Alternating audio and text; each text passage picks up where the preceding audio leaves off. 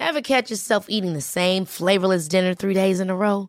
Dreaming of something better? Well, HelloFresh is your guilt-free dream come true, baby. It's me, Gigi Palmer. Let's wake up those taste buds with hot, juicy pecan-crusted chicken or garlic butter shrimp scampi. Mm. Hello Fresh. Stop dreaming of all the delicious possibilities and dig in at HelloFresh.com. Let's get this dinner party started.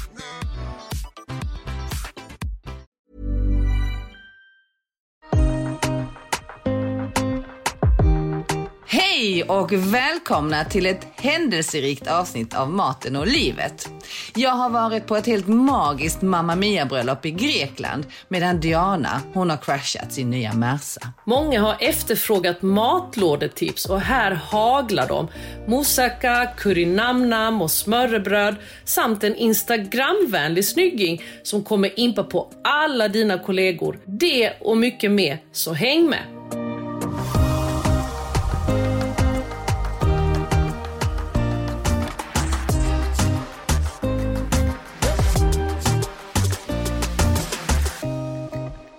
Diana, vad är det godaste du har ätit sen sist? Men Jenny, nu har ju värmen kommit tillbaka här några dagar, vilket är helt underbart och perfekt varmt. Jag gillar när det är så här, inte för hett liksom.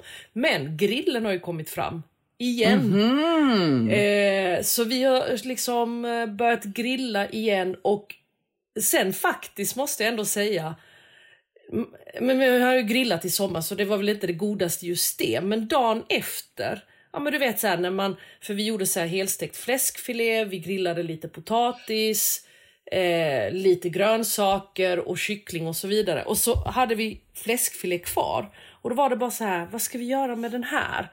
Så då bestämde vi att vi, ja men vi gör smörrebröd. Så att vi, Jaha! Ja men du vet det här när man har rester och så ska man liksom omvandla det till någonting annat. Då är faktiskt då, vill, då är smörrebröd sjukt gott och otroligt trevligt att sitta och äta. Så att eh, vi skivade upp den här potatisen och eh, så köpte jag faktiskt varmrökt lax också Ja. så att vi gjorde olika. Så att eh, ett smörrebröd var då med den här eh, potatisen och tunt skivad eh, fläskfilé, den grillade. Ja. Och under kan du välja om du vill ha smör, vi hade cream cheese. Och sen gör man någon typ av dressing. Och jag tycker just i fläskfilé så är det så himla gott med sån här dijon, honung, eh, majonnäsig dressing som ändå är ganska tunn liksom och så citron i den. Eh, så det var den ena med potatis och fläskfilé och cream cheese. Och den andra körde vi faktiskt också potatis och med varmrökt lax, massa krasse. Alltså jag älskar krasse, det är så gott. Och Alltså du menar den här lilla, lilla krassen, inte Ja. liksom större krasse utan så här... Den lilla man klipper Ja, ja så här, smörgåskrasse. låda. Smörgåskrasse. Och jag tycker det är så gott. Eh, och till den så gjorde vi en ostkräm på västerbottensost. Så att det är faktiskt otroligt enkelt. Ta lite grädde, värm grädden och så ner med riven ost och så stavmixen eller bara rom. Jag brukar köra med stavmixen. Så har du en ostkräm och vill du ha den tjock, ja då har du mer ost i. Vill du ha den mer rinnig liksom så får du ha mer grädde. Och så körde jag då först på det här danska rågbrödet så hade jag då ostkrämen. Och då var den varm eller var den kall? Ja, Ostkrämen? den blir ju kall när osten kommer in. Ja, Eh, okej. Den Ja. svalnar rätt snabbt. Och det man ska tänka på är, i och med att den svalnar så tjocknar den ju till ännu mer när den svalnar. Så att man får göra den lite lösare så att den inte blir för tjock liksom. Mm. Men den kan du ju ha som bredbar eller att du bara skedar på. Och sen på med potatis, varmrökt lax och krasse. Du, jag hade ingen pepparrot annars hade jag haft det, men krasse påminner lite om Mm. det. Eh, hackad rödlök, that's it liksom. Åh, gott! Så det är faktiskt... Eh, ja, men jag vet, vi har gjort det någon gång också när vi har firat... Eh, nu minns jag inte om det var Jordan som fyllde år. Då gjorde vi massa olika smörrebröd eh, till hans födelsedag. Istället för, vet, för smörgåstårta så gjorde vi, jag tror vi hade tre sorter då. Och så bara ut med ett smörrebröd åt gången så att man satt och... Då blir folk så här, åh vad har du här på? Det blir liksom en liten snackis runt middagsbordet. Nu satt vi ute i trädgården. Ehm, Ja, men hur, hur trevligt som helst. Så det tycker jag liksom, jag vill ändå lyfta det för det var väldigt gott. Det blev nästan godare än grillen dagen innan. Mhm, så pass alltså? Ja, för det blir lite så. Åh, det var länge sedan vi åt smörrebröd förstår du. Det gör man ju inte ofta. Nej, och jag, tänk, jag tänker genast att jag blir sjukt sugen på att åka till Danmark och käka smörrebröd. Ja. Nu kan man ju faktiskt åka dit igen. Det var, ju, det var ju lite komplicerat här fram till egentligen nu. Så att eh, det är nog dags för en Köpenhamnstur snart tror jag. Men vi hade faktiskt bokat, men vi avbokade den. Vi brukar ha en sån här, eh, jag har ju massa kusiner eh, och eh, vi är elva tjejkusiner och sen har vi killkusiner. Vi är elva tjejkusiner. Men det är bara på pappas sida, sen har jag ju fler på mammas sida. Men på pappas sida då eh, så är vi elva tjejkusiner och Ja. vi har en tjejkusinträff varje år. Och då är vi så här två och två så får man planera så alla får ett år var som de planerar och sen så gör vi det då vad det nu, vad det nu blir. Och eh, i år hade vi faktiskt bestämt att vi skulle till Danmark, till Köpenhamn och bo Ja. över och bara liksom käka smörrebröd och vi skulle jag tycker det är så härligt i den här eh, köttbyn, den rustika. Har du käkat där någon gång i köttbyn? Mm, absolut. Ja, så att, men det finns ju massa ställen och eh, men då, jag vet inte, folk började bli så här, nej men tänk om reglerna ändras och så har vi bokat och bestämt, vi skjuter på det liksom. Så avbokades den och jag tycker lite, äh vad fasiken, jag var så sugen på Köpenhamn. Och nu öppnar de upp hela Danmark här ju. Eh, Ja. i början på, eller slutet på september, början på oktober så ska ju allt gå tillbaka till vanligt. Alltså jag ska nog ligga på Tjejkusinerna. Om ni Mm. lyssnar på det här programmet Tjejkusinerna som bor i Lund, Växjö, Trelleborg, Göteborg. Vi är utspridda där liksom. Eh, så klart vi ska till Köpenhamn, eller hur? Klart ni ska! Klart ni ska! Köpenhamn är underbart. Ja, det är fantastiskt mysigt. Och bara det här, gå in Torvahallarna. Jag, jag, jag älskar ju saluhallar. Ja. De smörrebröden där. Nej, men De är- allt i Torvahallen är ju så, alltså det är så mysigt att gå omkring och titta och lukta, dofta och Ja. ta, smaka, liksom, testa. Man kan köpa småportioner och t- prova på. Alltså, mm, Torvahallen är magiskt. Ja, så jag vill till Danmark kände jag nu, helt klart. Och jag fick en eh, väldigt bra start på min danska matresa här hemma i, av mina rester. Nu ska jag till, nej, jag ska ta med Petraki och åka till Danmark. Ja, jag har bestämt det. Mm. Gör det! Så vi ska bara fira av Nick först. Nicky fyller 18, Jenny, snart, nästa vecka. Har du en dotter som är 18 här Nej, snart? jag fattar inte vem hon är. Jag bara tittar på henne och bara tänker, är du min? Har jag fött dig? Så bara, sen så säger vi samma saker eh, samtidigt, så då fattar jag, ja, jag har fött dig, tänker jag sen. Åh. Så nu är det det vi ska planera först. Vi ska faktiskt ha eh, lite bjudning på lördag och sen ska hon ha sina vänner nästa vecka på, på dagen. Så nu ska jag planera eh, födelsedagsmat till på lördag. Ja men det och ju Douglas som precis har fyllt 14 ju. Vi ska ju eh, fira honom här också om någon helg. Nu var ju vi bortresta här denna helgen här och sen så får vi se. Men vi ska ju fira också honom snart så kanske vi kan slå våra kloka huvuden ihop. Vi kanske gör samma tema. Ja, vi känns som fusion, Balkan, eh, Precis. Asian style. Ja, det behöver inte alls vara så dumt. Sushi majvar, bam! Nej usch, kanske inte just den. Jag skojar, inte den. Men vi hittar på något. Vi får, ja, för nu går liksom, nu sitter jag och funderar jättemycket. Och hon gillar ju det här med mezze och plock. Det är ju hennes grej. Så hon tycker inte alls någon trerätters, vilket inte jag heller är så jätteglad för. Men det blir nog lite plockigt av något slag. Vi får se. Jag får berätta nästa vecka vad det blev. Ja, gör det. Tycker jag. Men du, vad är det godaste du har ätit? Du, jag vet nästan inte. Och det är för att... Eh, För att du är ett matvrak? Ja, det är jag ju. Men jag måste kanske säga en grekisk sallad som jag åt på Kofonisi. Du har varit i Elada. Underbart. Exakt, exakt. Jag har ju mina vänner som jag träffade när jag pluggade i London. Vi, var ju, vi är ju då eh, sex stycken tjejer som kommer ifrån, eller vi sen ska bara måste räkna, nej vi är sju stycken som kommer ifrån olika länder. Där är jag som är svensk och så är vi Rikke som är dansk som bor i Köpenhamn och sen så är där eh, Katarina och eh, eh, Katarina som då eh, är från Grekland och hon gifte sig.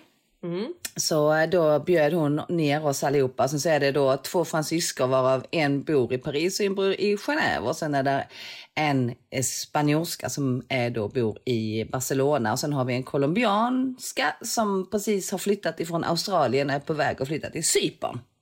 Jaha, till Ja. Cypern. Mm, så att vi är liksom ett ganska brokigt gäng och det är roligt för att vi är liksom från ö, lite all over the place allihopa. Ja, och vi har ju kul. då hängt ihop sen vi pluggade i London tillsammans för 21 år sedan. Så alla de var på det här bröllopet? Alla utom en som inte kunde komma. Gud vad roligt. Vilken reunion. Det kan Mm. Ja, inte bli men, bättre. absolut. Men vi träffas varje, varje år. Ja. Så vi gör en, eh, en tjejhelg tillsammans varje år. Eh, och sen så när det är bröllop eller andra större så här, eh, sammanslagningar så är ju männen också med. Så att männen känner ju faktiskt också varandra. Ja, och vi har så kul. vansinnigt roligt tillsammans. Och nu är det så att Katarina och eh, hennes man, numera man Simios, de har ju faktiskt varit tillsammans i 14 år. Och hade egentligen bestämt att inte de skulle gifta sig. Eh, mm, och det var framförallt hon som inte ville gifta sig. För hon har alltid sagt nej, jag ska inte gifta mig och jag ska inte ha barn. Det har hon sagt ända sedan vi liksom var i 20-årsåldern. Och var bor de? De bor i Aten. De bor i Aten. Ja, hon är från Aten och han kommer från två timmar utanför Aten. Okej. Eh, men så träffade hon honom och sen var de tillsammans och sen så eh, tyckte han väl, ja men jag är okej med att inte gifta mig och inte skaffa barn. Men sen så, ja sen så ändå så kom de fram till att det skulle ändå vara fint att gifta sig. Jag tror att covid faktiskt hade lite inverkan på det.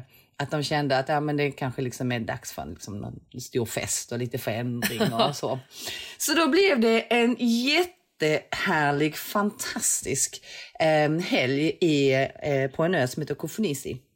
Alltså, Eller Kofonisia. underbart Jenny, jag måste erkänna, jag, jag är så sugen eh, just på, på Rhodos. Vi brukar ju åka till Rhodos. Så jag Mm. har faktiskt suttit och kikat och när du sa att du skulle på bröllop i Grekland blev jag bara så här, åh vad jag vill till Grekland.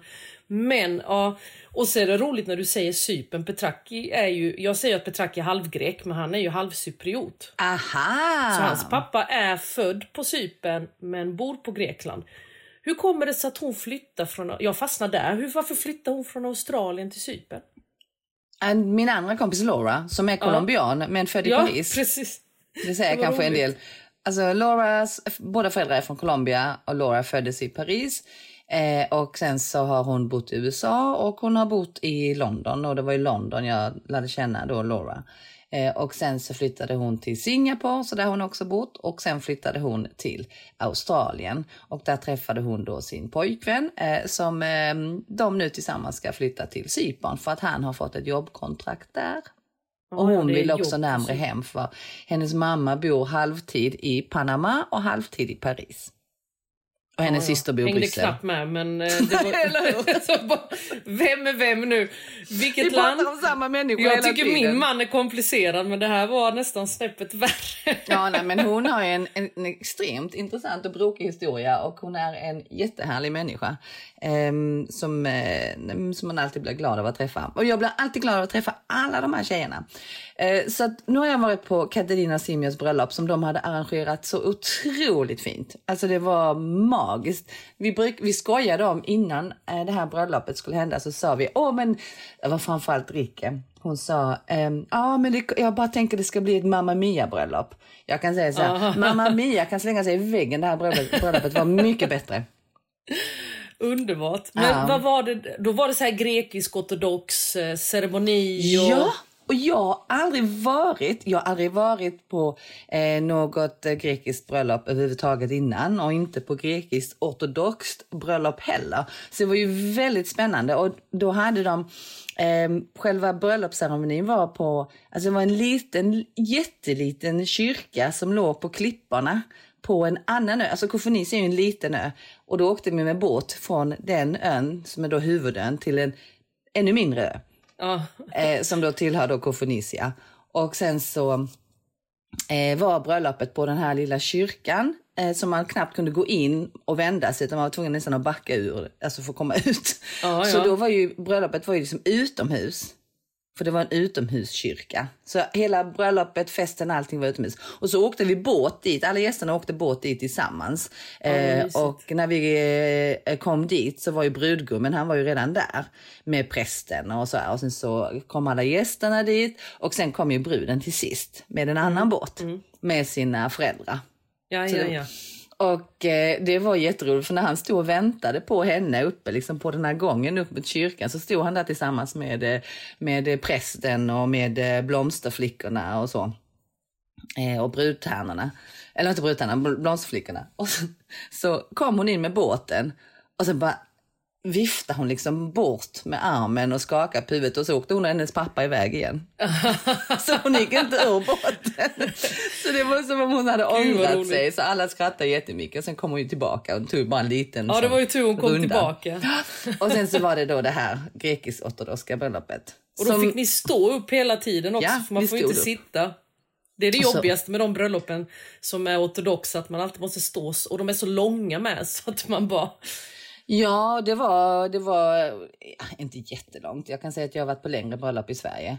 Ja, ja, Eh, ja. Men det var ju liksom ingen sång eller det var liksom inte så här som det är på svenska bröllop, kompisar som går upp och spelar lite så här saxofon eller någon spelar gitarr och sjunger och visa och så. Utan det var verkligen bara prästen och hans assistent som då pratade och sjöng hela tiden. Men det Och var så ju... har de kronor som de skiftar Ja, precis. fram och tillbaka över huvudet. Det tycker jag är lite fint. Och så ska de står gå tre varv runt det här lilla altaret där ute. Och så. Alltså, Ja.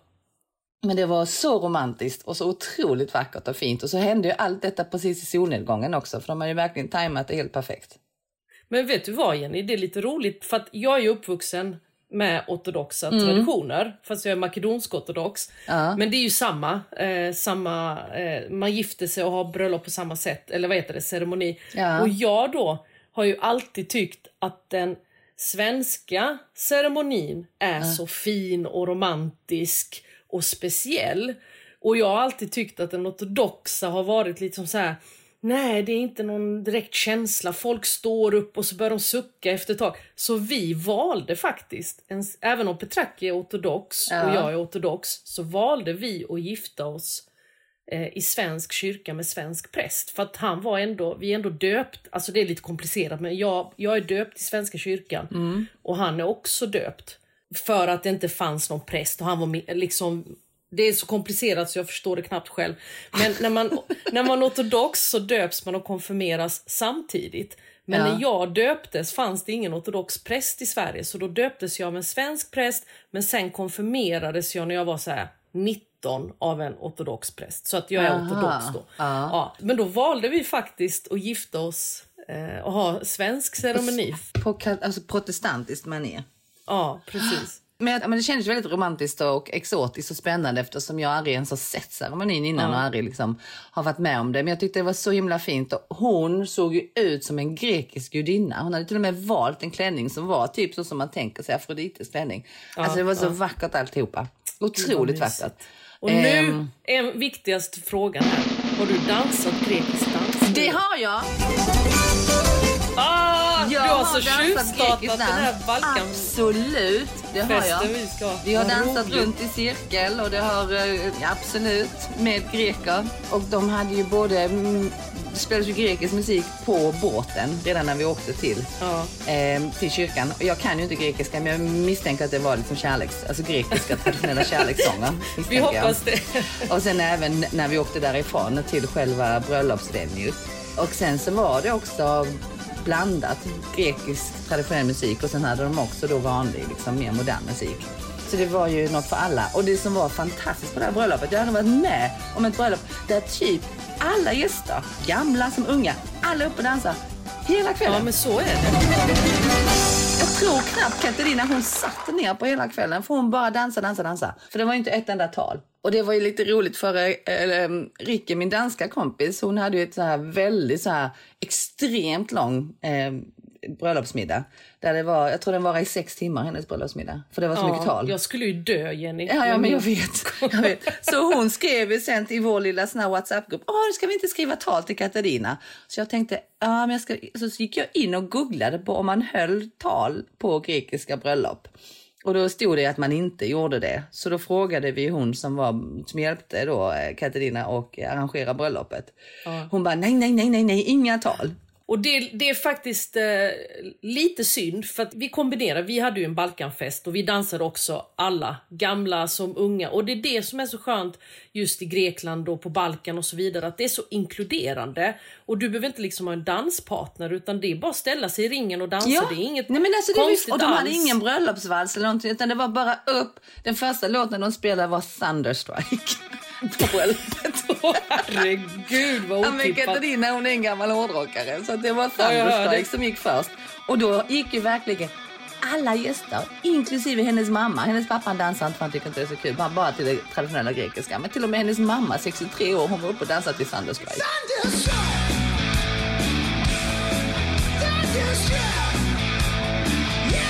Ja, du hör. Ja, men det är fantastiskt. Alltså men, det var vi, så dröj fram till klockan fem på morgonen. Men jag tycker ändå det här med tal är... Vi hade ju tal, även om vi körde det traditionella eh, med livemusik och balkanmusik så hade vi just tal och... Eh, ja men tal, det var väl det vi hade som var så o icke vanligt på, en balka, på ett Balkanbröllop. Men sitta sig flera timmar. Men det slapp vi Nej, men det här. här, satt vi, inte hade länge. också tal, vi hade också tal, men vi bad faktiskt folk att inte hålla så mycket tal. Mm. Vi ville Nej, inte nej, ha för många tal, för det blir inte kul. Och speciellt inte för om man har gäster från andra länder som inte förstår. Och, men även för folk som förstår, så en sex timmars middag är aldrig Nej, kul fy. för någon. Nej, nej, jag tycker så här. Få, ge mig lite mat, sätt igång musiken, vi dansar. Sen när vi har dansat i ti- några timmar, är vi hungriga, då sätter vi oss, käkar huvudrätt. Och sen dansar vi igen och sen blir det kaffe och tårta och allt det där. Det är liksom det bästa sättet att ha bröllop, enligt mig. Den här sittningen, nej tack. Men du, åt du då den godaste grekiska salladen på bröllopet? Eller i Eh, Aten eller var? Nej, den åt jag faktiskt på en, eh, en, eh, en, nej, den åt jag faktiskt på en lunch på en väldigt, på en väldigt rustik restaurang som inte såg ut som den skulle ha den bästa grekiska salladen. Jag tänkte mer vi, för vi, eh, det var faktiskt på söndagen, efter, dagen efter bröllopet. Så eh, gick några av gänget och satte sig på en, en väldigt så här flashigt brunchställe med superfin utsikt och jättefina möbler. Men du vet väldigt så stylish. Ehm, men då hade ju de, då hade de ju typ så här omelett med ost och skinka och de hade någon avokadomacka och någon så här, ja, sån här eh, steak sandwich. Jag bara, men allt det här kan jag äta hemma. Jag Ja, är liksom i. Grekland bara över en helg. Så det var vi några stycken som gick till, um, vi bara sa vi måste bara leta upp ett grekiskt ställe där vi kan äta någonting annat som är lite mer goffigt än liksom en avokadomacka efter bröllopet. Det känns lite för hälsosamt tyckte jag. Nej, det går Eh, inte. Och några med mig. Och då gick vi till det här stället som det, alltså det stod ett grekiskt namn och sen stod det mm, Fish Tavern. Vi kunde inte ens läsa den grekiska texten. Så vi bara, "Ah, men vi testar här sa vi. Så vi gick och satte oss åt där. Och så beställde vi in några, några olika mezze och allting var ju så jättegott. Ja men alltså är du var i ju- Grekland så måste du ju äta meze och du måste äta en grekisk Ja men det sallad. hade vi gjort dagen liksom innan också. Och dagen innan dess med. Ja, ja, helt det går rätt. jättebra. Men det jag tyckte var fantastiskt med den här ön är att den är så liten. Kofonisi är ju en väldigt liten ö. Ja. Nu vet jag inte om det heter Kofonisi eller Kofonisia för att det ena är ju en ö, själva huvudön och det andra är då liksom hela den här gruppen som tillhör huvudön. Ehm, och eh, som jag förstod det rätt så är det ju inte alls många utländska turister som hittar dit. För de, många från utlandet åker ju till de här stora, mer kända öarna som, ja men eh, de åker till eh, Santorini och Rhodos, Kreta, Naxos och så här. Ehm, så den här ön var ju, kändes ju liksom väldigt, ja men ganska orörd. Eh, och var ju faktiskt nästan bara greker där. Ja, men så vackert. Om man, cyk man kan cykla runt hela ön för den är så pass liten. Och så kan man hitta sin egen gången. badvik. Och, jo men Jonas gjorde det. Jonas och de andra eh, männen. Eh, de cyklade runt och vi tjejer vi var kvar vid poolen och, och snackade De som inte och var så flamsade. bakfulla cyklade runt. Ja, nej men alltså vi, så, vi ses ju så himla sällan. Vi, vi, alltså, vi ses ju en gång om året. Eh, så att när vi ses så är vi nästan så här, du vet att man nästan sitter uppe på varandra. Man kan liksom Ja. inte släppa varandra för att vi går och längtar efter varandra ett helt år. Och sen när vi ses så cykla, nej, nej, cykla ni. Nej. Vi sitter här och bara liksom, Eller hur? bara pratar, pratar iväg liksom. Ja men det som jag säger till tjejkusinerna, liksom, för vi har ju också det en gång om året. Det, är där, det ska inte vara för mycket planerade grejer för att det mysigaste är ju när vi är på hotellet innan vi går ut, när vi sitter och bara pratar, pratar, pratar. Eller om vi sitter då och äter ihop så att vi kan prata. Någon gång vet jag vi har varit på olika tillställningar och så. Då, då tar det lite av den här tiden som man egentligen bara vill prata i kapp där vi väl alla är Ja samlade. men precis. Så när vi ses, ses i vanliga fall när det inte är bröllop och våra respektive män inte är med. Då bor vi alltid i en, alltså hyr vi alltid en lägenhet. För att vi, vi, vi, orkar, vi vill liksom inte ens vara separerade i olika rum på ett hotell när vi ses. Ja, utan vi ja, måste är liksom vara i lägenhet tillsammans. Och så sover vi alltid två och två och sen så måste vi ha ett stort kök där vi kan sitta liksom och tjattra dygnet runt. Det är alltid någon som sitter och pratar i köket på Ja, de ja, här men- helgerna. Vi har ju så här, du vet, vi är så himla högljudda. Vi är så himla, allihopa, alla vi tjejkusinerna, vi är så högljudda och vi är alla så här, du vet, ja men vi är ganska starka, vi är rätt så utåtriktade allihopa. Så det blir lätt det här att det är rätt skönt sen att bara varva ner, för man vet att sen till frukosten drar det igång igen. Vi slåss om vem som ska berätta mest. Ja, det är på så. Ja. Ja, ja, ja. Ja, okej. ja. Men eh, nej, så nu, nu har vi faktiskt, eh, faktiskt eh, bestämt att... För vi har ju åkt till massa olika ställen och näst, egentligen i år, i våras, så skulle vi åka till London och, och fira att det var, jag menar att det, det var 21 år sedan egentligen då, sen vi träffades.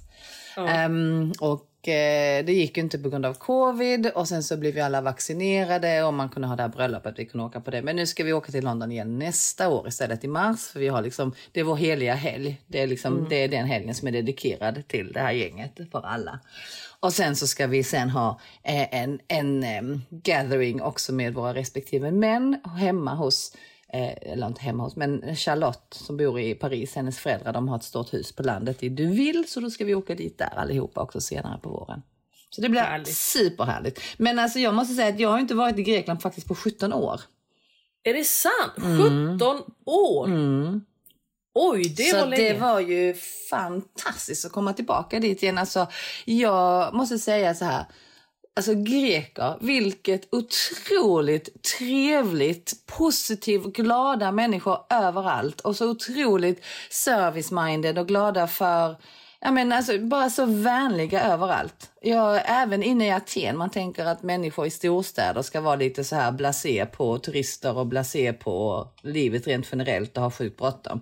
Jag menar, åk till, eh, menar, åk till eh, Milano eller till eh, Stockholm liksom, New York. Folk har ju ganska bråttom liksom. Ja. Ehm, men ehm, alltså, så vänliga människor överallt i Grekland. Jag vet. Otroligt faktiskt. Jag vet, jag valde ju att gifta mig med en grek ju. Ja, fast som då var cypriot. Ja precis, men han är ju grek-cypriot. ja, ja, men Den, precis. den andra halvan är turkar. Men nej, nej, var men det- fantastiskt, verkligen. Så att ehm, det blir nog någon tur igen till Grekland snart. Ja men det tror jag. Jag såg ett program, eh, jag vet inte vilken kanal, någon matkanal. Eh, jag bara zappar, du vet en sån här dag, jag tittar så sällan på TV men så satt jag, jag brukar gå in på Food Network eller vad den heter och då var det just att eh, en engelsman som jag inte minns namnet på var i Thessaloniki i norra Grekland och åt sig igenom hela Thessaloniki, alltså då satt Petrak och jag och kollade tillsammans. Det var bara så här, ja men dit, för det blir ju så också där, där svärfar och hela hans släkt är på Rhodos. Då blir det att vi kan inte åka till Kreta, vi kan inte åka till Thessaloniki, vi kan inte åka någon annanstans för det känns fel. Så det blir ju alltid Rhodos. Men där satt vi så bara sa vi det, något år så får vi liksom då kan man ju åka till Makedonien, för det är rätt nä- det ligger ju... Ja, vår det. stad i Makedonien är ju bara 13 kilometer från grekiska gränsen och så kan du snabbt ta dig till Thessaloniki. Mm. Så man kunde göra det den gången istället när vi är i Makedonien och bara äta oss igenom Thessaloniki. Det såg så fantastiskt gott ut, alltihopa. Ever catch yourself eating the same flavorless dinner three days in a row? Dreaming of something better? Well, hello fresh is your guilt-free dream come true, baby. It's me, Kiki Palmer. Let's wake up those taste buds with hot, juicy pecan crusted chicken or garlic butter shrimp scampi. Mm. Hello Fresh. Stop dreaming of all the delicious possibilities and dig in at HelloFresh.com. Let's get this dinner party started. Ryan Reynolds here from Mint Mobile. With the price of just about everything going up during inflation, we thought we'd bring our prices down. So to help us, we brought in a reverse auctioneer, which is apparently a thing. Mint Mobile unlimited premium wireless. Ready to get 30, 30, bit to get 30, bit to get 20, 20, 20, bit to get 20, 20, bit to get 15, 15, 15, 15 just 15 bucks a month. So, Give it a try at mintmobile.com slash switch. $45 upfront for three months plus taxes and fees. Promo for new customers for limited time. Unlimited more than 40 gigabytes per month. Slows. Full terms at mintmobile.com. Härligt. Men du, det viktigaste här Jenny, jag tycker du är lite jättefin här i ansiktet och ser lite slimmad ut. Drack du så här, körde du min botoxkur i Grekland? Med saltvatten? Nej. Svälja lite saltvatten? Nej, det gjorde jag verkligen inte. Men däremot så måste jag faktiskt säga så här. Vattnet där i Kofonissia, det var som att dyka in i en stor pool. Alltså, otroligt eh, så blått vattnet. Alltså jag älskar ju Medelhavet och jag tycker att eh, Alltså Medelhavet är ju fantastiskt att bada i och titta på. Alltså jag är väldigt, jag är så här, jag, en del människor är fascinerade av berg, en del människor är fascinerade av skogen och jag är bara, har alltid varit sedan jag var barn så fascinerad av vatten. Mm. Och just färgen eh, på vattnet där, eh, eh, alltså runt eh, Kofonissia var ju helt fantastiskt. Och vi var ju då, Katarina och Simmers, de har ju en båt, så vi var ju också ute och badade med båten eh, en eftermiddag. Eh, och eh, där de då säger, ja, ja, men om man åker ut till den ön där istället, där ska ni se det vattnet. Jag bara, eh, och sekta, det känns som jag dyker ner i en pool här. Ja, ja. Alltså sånt vatten som, ja men det finns ju också runt södra Italien och Sardinien och Sicilien och så, men ehm, aj, alltså fantastiskt, verkligen. Det låter nästan Jenny som att du kanske kommer byta ut en i alla fall Italienresa till Grekland någon gång i framtiden. Jo, men det kommer jag absolut. Jag tänker ändå att jag tror barnen skulle tycka det var också väldigt härligt. Ja, de, de såg ju bilderna så de bara Åh, jag skulle så gärna vilja åka dit mamma. Så det, det är inte alls omöjligt att det blir en Greklandsresa, inte alls för långt bort faktiskt. Nej, det dem. finns så himla mycket. Det är, alltså, det finns det är inte en ö. Så jag förstår Nej men de jag som tänker i väljer att fall, ska vi nog båtluffa. båtluffa i så fall faktiskt. Ja. Och, Ja. Alltså åka båt är så himla smidigt. Dyrt bara, men smidigt. Mm. Det är inte dyrare än att åka till Italien tror jag inte. Nej men Italien är ju dyrt. Det kan man inte sticka under stol med. Det är, alltså, det är inte så att man känner att man gör något kap egentligen någonstans förutom kanske när man beställer in en flaska vin i Italien. Ja. Ja och maten också delvis men det var ju mycket billigare i, i Grekland. Alltså verkligen mycket billigare. Men ja, jag längtar i alla fall till Grekland och jag har suttit och kollat och men eh, det, det är liksom det är svårt att komma iväg. Jag känner ju lite det. Eh, det när vi ville åka då var svärfar på Cypern och ah, vi har liksom inte fått till det så jag får se när nästa gång blir helt enkelt. Det är bara att boka och dra! Det säger jag Ja, bara. eller hur? Jag Det är bara bara jobba också. Min nästa resa tänker jag att jag ska åka till London och hälsa på eh, min eh, bästa kompis som bor där. Så då ska jag, dit ska jag dra snart. Ja, ja, Så ja. fort Jag man älskar- inte behöver sitta i karantän längre när man åker dit. Nej, det är ju det som är skönt. Men först, vet du vad Jenny? Först måste jag hämta min kvaddade, håller på att säga, eh, bil som jag smackade in innan jag kan dra någonstans. Vadå, vad har du gjort sa du? alltså, jag har haft körkort sedan jag var 18. Jag är 47. Det är många år jag har haft körkort. Jag har aldrig varit med om... Jag har aldrig smält, jag har aldrig krockat, jag har aldrig blivit liksom påkörd eller någonting. Och aldrig varit med om att bärga min bil. Och så hade jag en dag som vi skulle, jag skulle ta pressfoton eh, nu när man ska ut med kokboken och allting. Eh, pressmeddelande och så. Så skulle jag ta pressbilder. Så jag hade verkligen så här en så späckad dag. Jag skulle vara i Malmö hos min eh, frisör och fixa håret som är min gamla elev som jag alltid går till, eh, Johanna som är så god. Så att då skulle jag till Hyllie, till Hedon där. Och en, sen hade jag en annan tid, jag skulle bli sminkad i Lund. Och sen så skulle jag till fotografen som bor, eller har studio utanför Lund. Så jag hade verkligen så här push, push, push. Fullt med tider. Jag kör till Hyllie i Malmö från Lund. Och så ska jag liksom missade jag att byta fil. Jag var ju i stort sett framme, så jag ser ju frisörsalongen framför mig. Men då är det en taxichaufför som är bakom mig, så jag inser liksom att oj, jag är i fel fil. Jag måste liksom, så släppte han snällt fram mig. Samtidigt som jag svänger och kommer förmodligen lite för hög hastighet. Ska liksom tacka chauffören, taxichauffören, att han var schysst och släppte fram mig.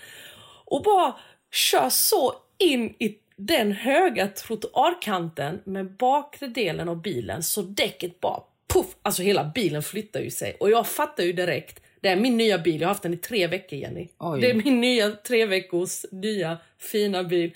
Och jag bara, hela bilen hoppar bort och jag inser, nej det här kan ju inte ha gått bra. Och ser rätt så snabbt på displayen där att lyft, lufttrycket i bakre däck ligger på 10, alla andra ligger på 260 eller något. Så att det är ju bara för mig, pull over, ställa mig någonstans vid vägkanten in på någon gata där och ut med triangeln. Sen har, är det ju så smidigt med nya bilar, man kan ju trycka upp i taket och få en sån här direktkontakt till eh, Mercedes då. Så då skickar ju de en bärgning och allting. Och jag där, okej, in i frisörsalongen är lite sen. Hon hade ju tryckt in mig där. Hon bara Diana, vi måste jobba snabbt nu liksom. Okej, vi kör. Sen ringer de från bärgningen. Ja, vi är där om två minuter. Jag mitt under stylingen springer ut. Får liksom lämna men nyckeln gud. till honom. I min värld springer jag skitsnabbt. Men du vet, jag hade inte gympadojer på mig heller den dagen så jag, gick, jag kan tänka mig hur det ser ut när jag sprang snabbt. Kommer fram, tror att jag glömt nyckeln då på frisörsalongen, springer tillbaka. Alltså jag var ju svettig som en gnu innan Alltså din hade... puls den dagen kan jag tänka mig.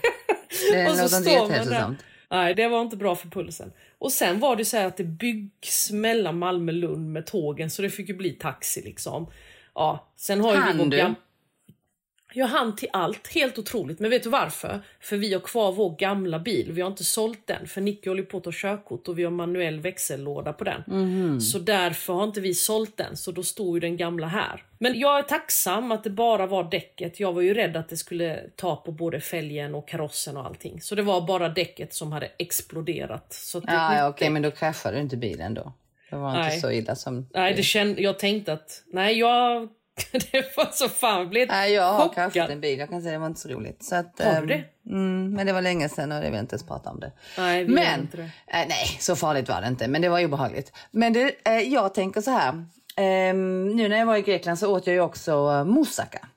Och det har jag inte ätit på evigheters evigheter. Och här försöker jag liksom glida lite så här smidigt in på eh, ett ämne som jag vet att väldigt, väldigt många är sugna på att få tips om. Och det gäller ju matlåda. Ja, och hade du med dig matlåda från Grekland? Nej, men jag tänkte på det när jag var i Grekland att moussaka är ju en jättebra rätt för att göra och göra matlådor av.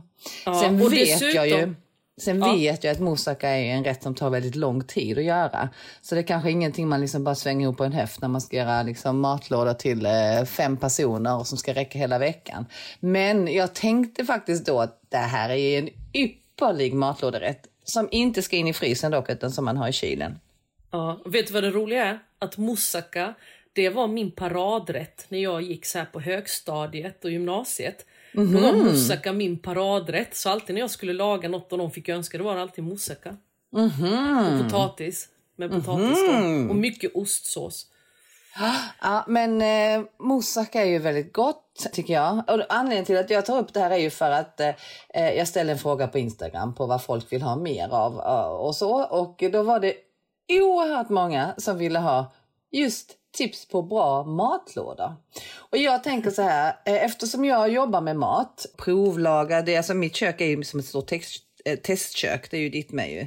Så är det ju så att man har ju alltid mat i hand så därför blir det liksom inte, jag står inte och gör matlådor för en vecka som jag sen sätter in i frysen.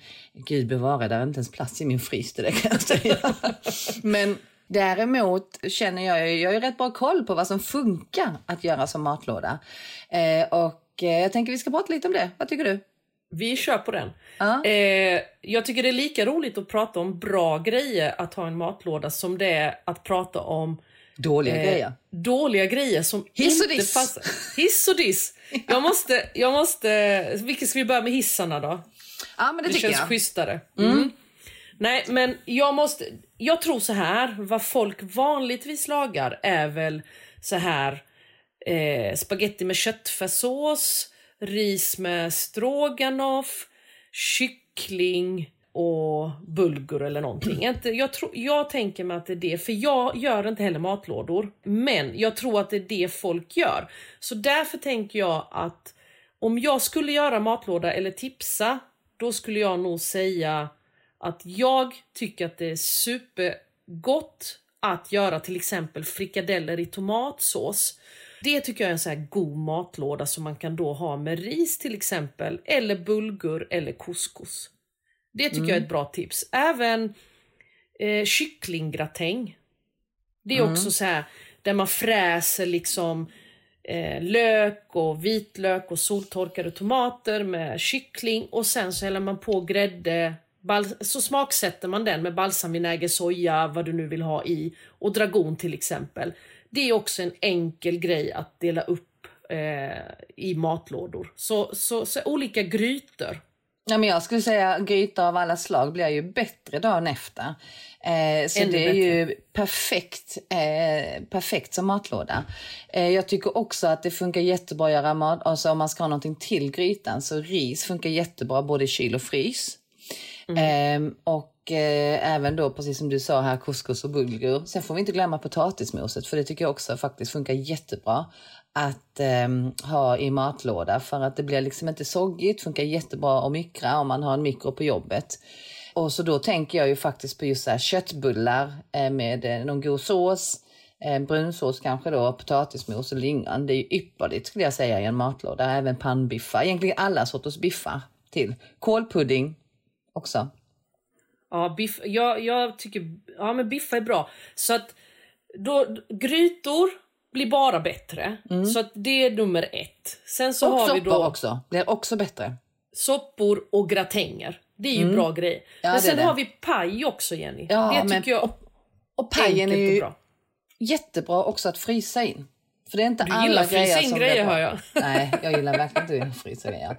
Eh, och det är inte för att jag inte gillar frysa grejer, det är för att jag har inte plats. För min frys är helt smockad med olika sorters exotiska bröd och med eh, eh, själv, självplockade, hemplockade bär. Sen är där eh, saft, jag får vara alltid hemgjord saft i frysen och sen är det då alltid lite med kött, fisk och kyckling och, och så vidare. Så att um, räkskal, för man tänker att man ska alltid göra någon räkfond. Så att min frys får inte plats med några matlådor i. Men Nej, jag vet, den däremot funkar paj ypperligt i frysen och sen tina upp. Ja, men sen är det ju så här också att jag personligen föredrar i så fall, eh, om man till exempel har lagat en rätt, att eh, förvara den i kylen och så äta den i tre dagar. Jag brukar inte själv frysa in mat eller matlådor på det sättet. Så att just när du gör grytor så behöver man inte frysa in det, dem i matlådor i frysen. För att då, det behövs verkligen inte. De blir godare dagen efter så låt, liksom gör matlådor och ha dem i kylen om det är gryta eller gratäng. Sen paj spelar ingen roll, det kan du både frysa in och ha i kylen. Fast jag måste faktiskt en sak. Jag gjorde en, eh, en, eh, jag har en gryta som jag tycker är jättegod som heter rendang. Eh, och det är en indonesisk biffgryta som är lite torr och lite, eller den är ganska så stark. Eh, som finns i min kokbok, Bokrisnudlar förresten. Rendang curry, det är en biffgryta eh, som man då kokar länge. Och jag gjorde en sån och barnen tyckte inte om den för de tyckte den var för stark. Ja, ja. Vilket innebär att det blir ganska mycket sån över. Så då la jag den i en låda och faktiskt la i frysen. Skrev en liten lapp. Det är också ett tips om man gör lådor till frysen. Så är det ju bra om man skriver på vad det är för någonting så att man vet. Och datum kanske. Ja, och datum. Om man nu har många. För det är inte alltid man kanske minns exakt den lådan hade jag det i och sen flyttar man runt på sakerna och så. Men i alla fall så hittade jag en sån många månader efter och tänkte åh vad ska, jag- ska, jag- ska, ska vi äta den? Funkar den att äta eller ska jag liksom? Så jag tänkte ah men det är bara jag och Jonas vi ska ha lunch för jag kan bara liksom tina den. Alltså my goodness vad den hade hållit sig bra. Helt perfekt.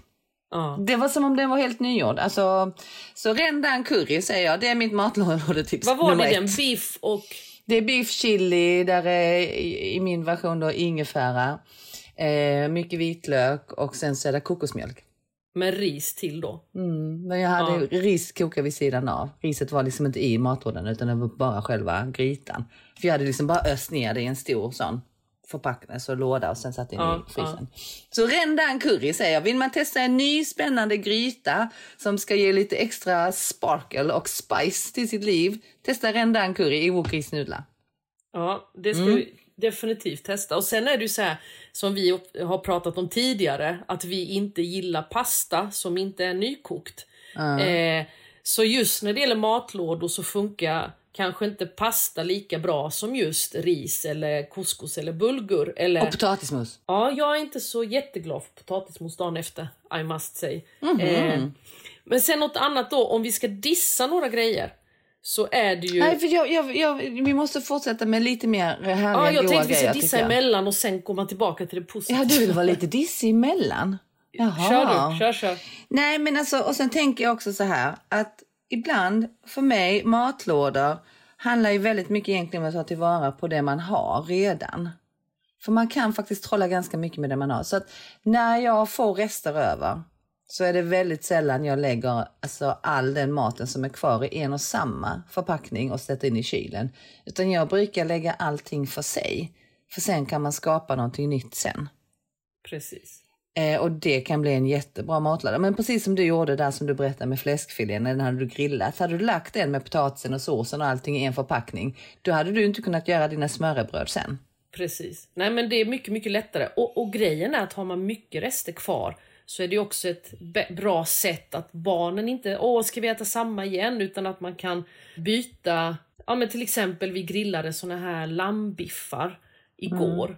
Eh, och de tänker jag, så åt vi det igår med en bulgursallad och sådär. Då tänker jag, men nu kanske man kan göra någon gräddig sås till de här lammbiffarna och ha andra smaker och kanske lite getost till eller vad man nu vill ha, kanske ris till och så. Så att, så att det blir en helt annan rätt så det är ingen risk att barnen tröttnar. Så att jag tycker definitivt det här med att ta vara på matresterna och omvandla till något annat. Sen förstår jag att många tänker matlåda handlar bara för mig om att preppa och göra fem matlådor som jag kan ta med till jobbet eller som kan finnas i kyl eller frys när, när man kommer hem efter jobb för man hinner inte laga för man ska på träning eller vad man nu ska gå på.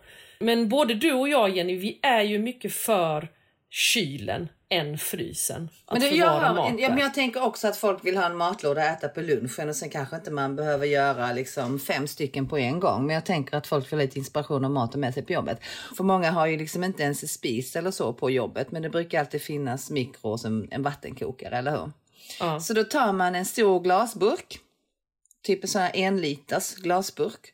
Och så lägger man i den så lägger man eh, purjolök som man eh, eh, strimlar.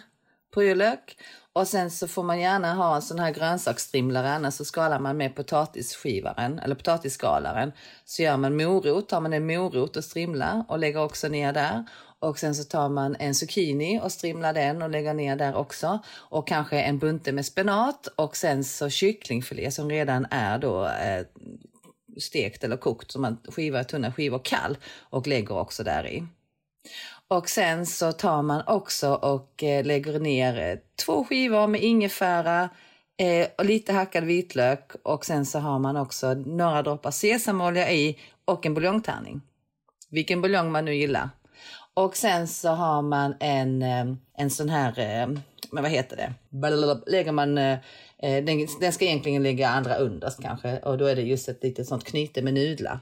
Antingen Mm. Jag ris- tänkte säga, när kommer nudlarna? Tänkte Ja, jag. Antingen risnudlar eh, eller glasnudlar eller vetenudlar. Så lägger man dem längst ner. Och sen så tar man bara sin vattenkokare på jobbet och kokar upp vatten och öppnar sin burk och så häller man ner eh, det kokande vattnet i den här glasburken. Och så låter man det stå i fem minuter och sen så är lunchen klar. det låter jättesvidigt, men är det gott? Men det är klart att det är. Klart Nej. att det är gott. Varför skulle det inte vara gott? Det beror på också hur man kryddar det hela liksom. För att det bestämmer man ju själv. Man kan ha i lite chili flakes eller man kan ha, man kan ha lite något annat som man gillar, alltså som man tycker är gott. Men vet du Ehm, vad, jag tror också att det kommer bli att folk kommer... Det är lite flashigt att göra en sån grej. Du vet Mm. om du har en glasburk och du får de här färgerna. Det är lite så här eh, att folk kommer samlas. Vad har du i din matlåda eller matburk? Det kommer Ja. bli en riktig sån snackis. Eller hur? Men, Ja, jag kör, ja, då föredrar jag mycket mer de här lite traditionella. Jag går åt det hållet. Nu är det jag som är traditionell Jenny. Ja, det, brukar var vara värst du. alltså. Va? Mm. Fast nu pratar vi inte om italienska klassiker. Nej, det det är var där jag det är definitivt traditionell, annars är inte jag traditionell.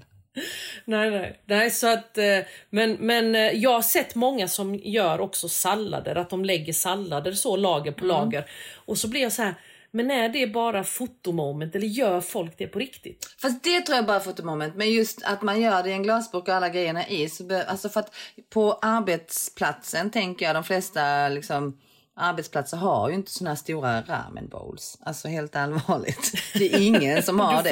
och det här det kan man liksom inte få till annars. Men har man en sån stor glasburk på en eller en och en halv liter och trycker ner alla grejerna man gillar där i. Man lägger ju bara, det som är viktigt är att grönsakerna inte är stora chunks för då kommer de inte bli tillagade utan det är viktigt att det blir strimlat.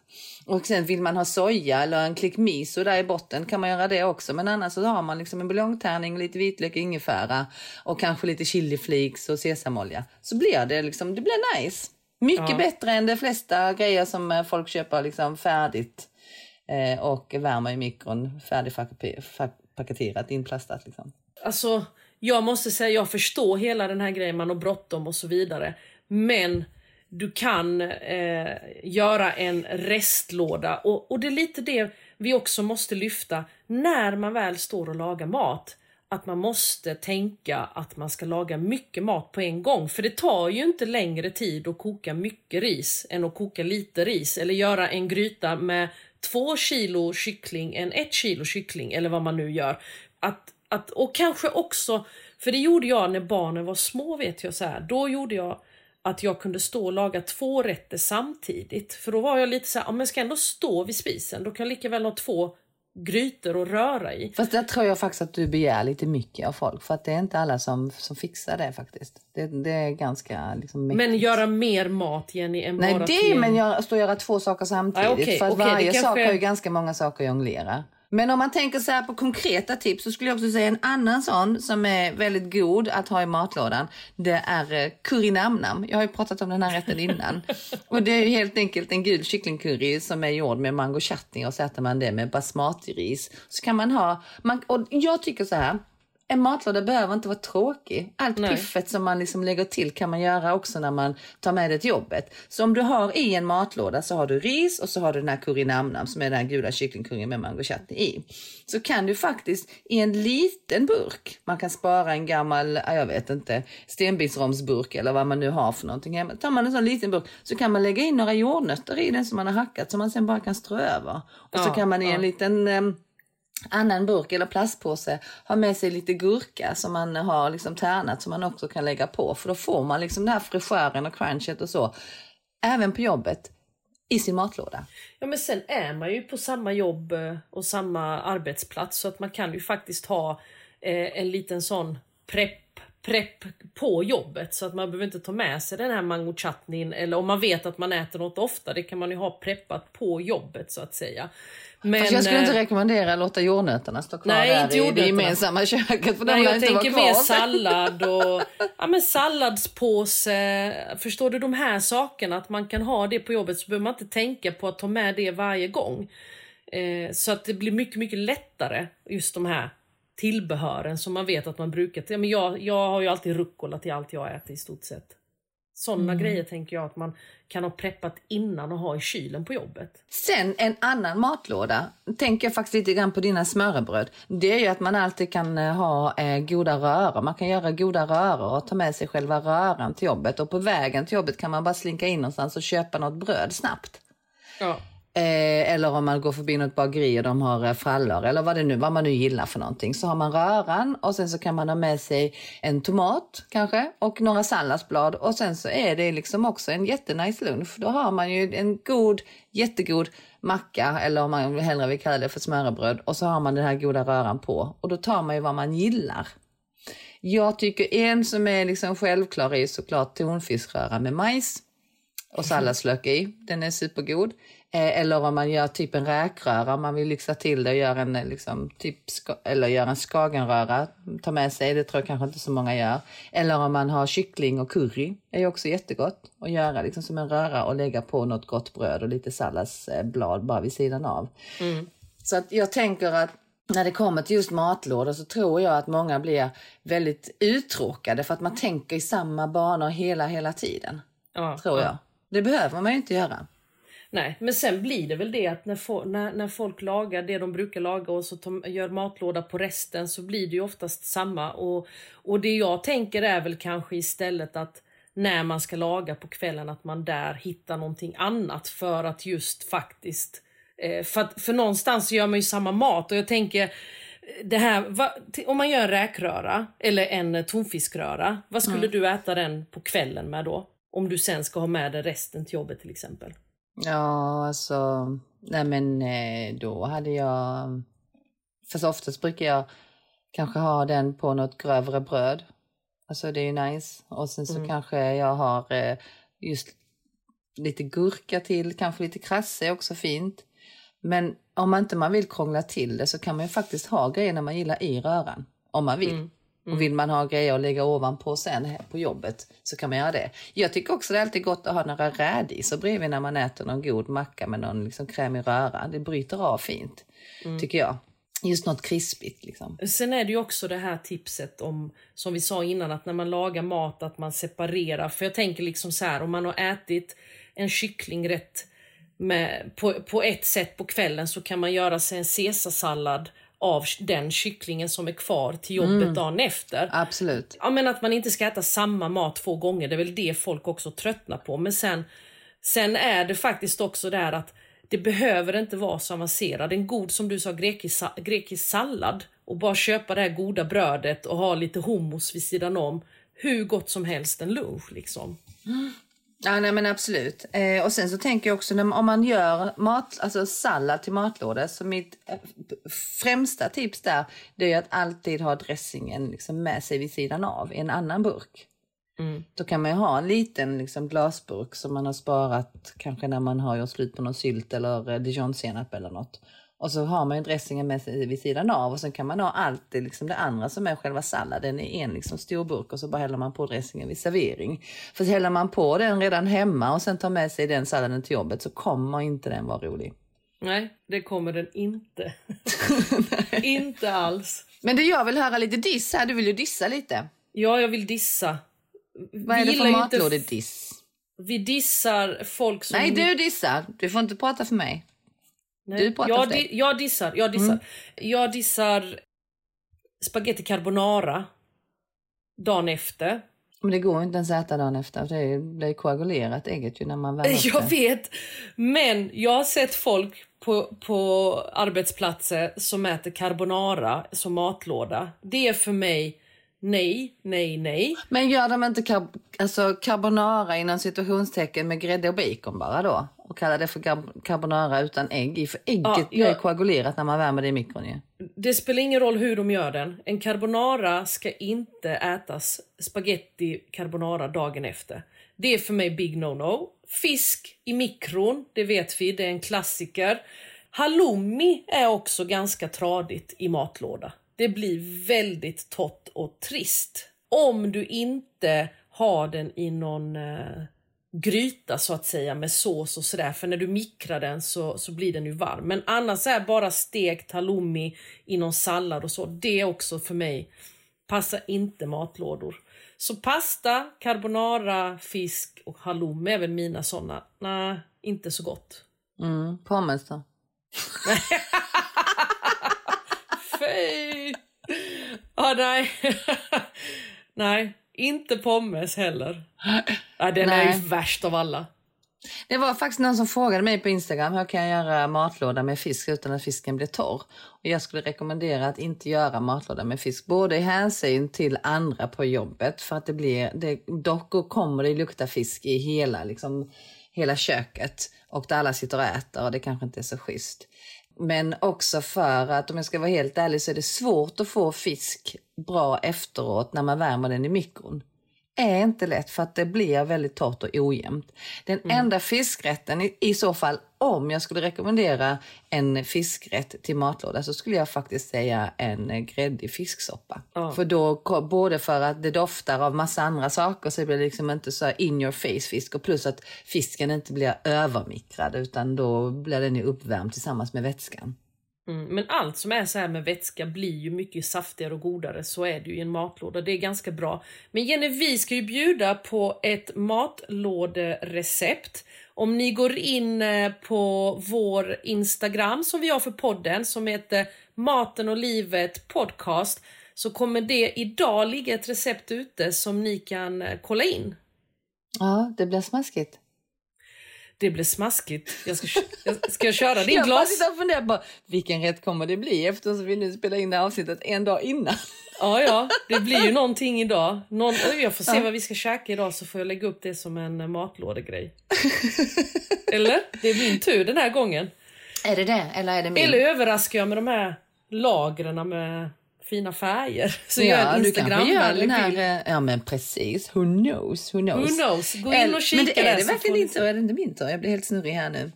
Eh, men det blir i alla fall någon av oss som kommer lägga upp någonting smarrigt som Yes. funkar bra att ha med sig till jobbet. Så kan vi väl säga, utan tvekan.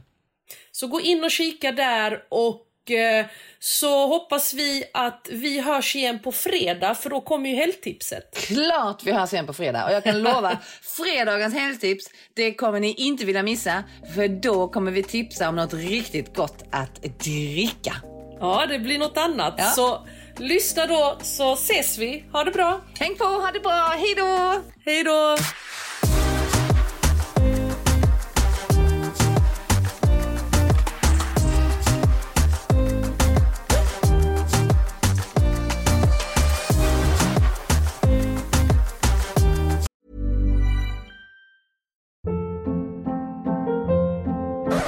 Up. What was that? Boring. No flavor. That was as bad as those leftovers you ate all week. Kiki Palmer here, and it's time to say hello to something fresh and guilt-free. Hello Fresh. Jazz up dinner with pecan-crusted chicken or garlic butter shrimp scampi. Now that's music to my mouth. Hello Fresh. Let's get this dinner party started. Discover all the delicious possibilities at hellofresh.com.